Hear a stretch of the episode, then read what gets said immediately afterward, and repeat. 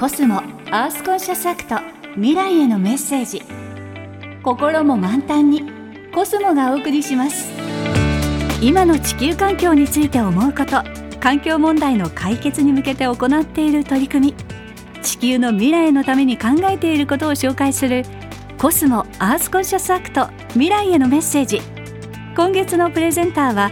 先月ニューアルバム 26ml をリリースしたシンガーソングライターのアンリーさんです。今週はアンリーさんが参加する環境問題を考える音楽イベントについて伺いました。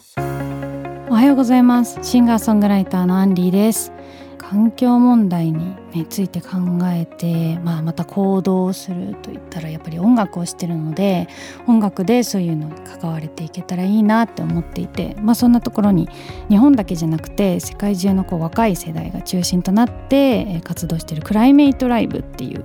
活動があって気候変動について知ろうよっていうこうきっかけ作りみたいなところからどういう取り組みしていくかっていうのを一緒に考えようっていう活動があってそれに何回か参加させていただいたりだとかあとセミナーを受けたりだとか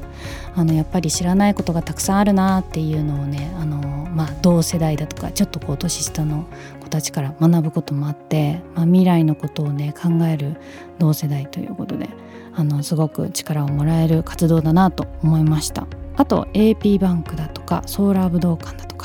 えー、先輩方が、えー、昔からやってる、えー、気候変動、まあ、環境問題について考えるライブイベントですけれどもその中でもやっぱりあのゴミを出さないようにあの持ち寄りのサラダとかスプーンとかフォークとかねえー、お客さんもみんな持ってきてでコップとかもね自分でタンブラー持ってきてそれに入れるみたいな感じで、まあ、細かいところですけれどもできることを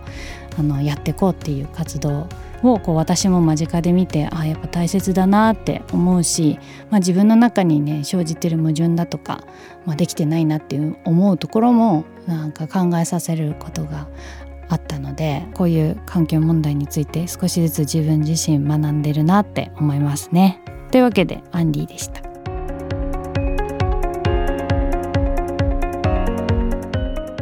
コスモアースコンシャスアクト未来へのメッセージ